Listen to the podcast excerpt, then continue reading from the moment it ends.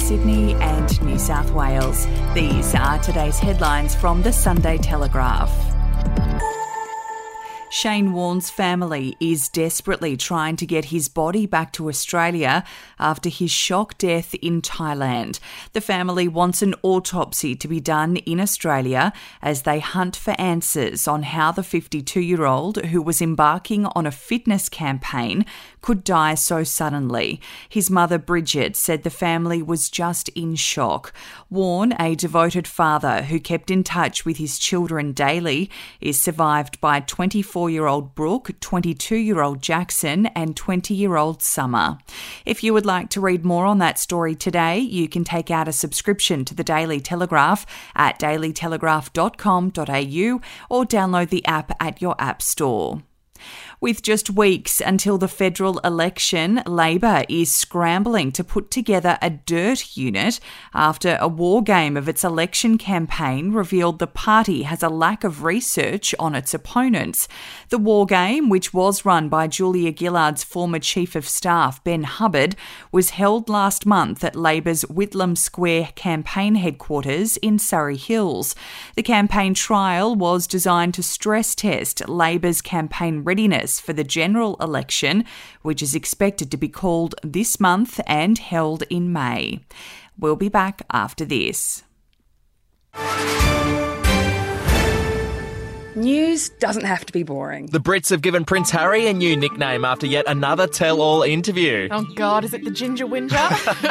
Let the team at news.com.au get you up to speed each day with their podcast, From the Newsroom. a couple were busted joining the Mile High Club. Well, I guess they can't fly Virgin anymore. Politics, sport, red carpets, royals. Get all the goss in just a few minutes. Follow From the Newsroom wherever you get your podcast from. A statewide program to put sanitary products in New South Wales school bathrooms is set to take the stigma and embarrassment out of menstruation for young girls. After a successful pilot in 31 schools, the New South Wales government is installing pads and tampons in both primary and high schools.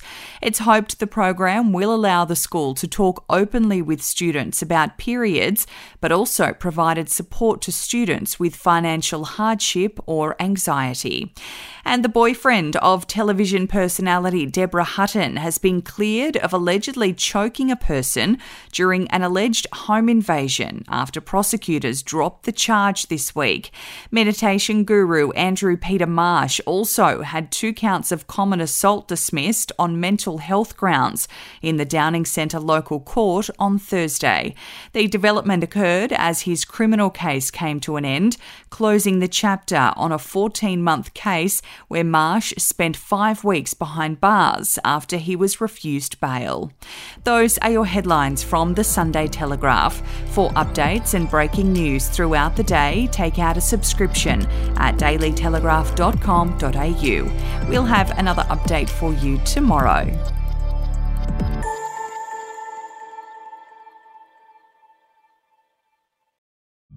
The podcast Faith on Trial looks into Hillsong, both in Australia and the US, and takes both the listener and hosts on unexpected twists and turns in the story of Brian Houston and the Singing Preachers. There are two incidents involving Pastor Brian. The Australian journalists uncovered a litany of alleged criminal behavior in the megachurch. Financial gifts were being given to the leaders of the church. Listen to Faith on Trial Hillsong ad free on Crimex Plus on Apple Podcasts today or wherever you get your podcasts.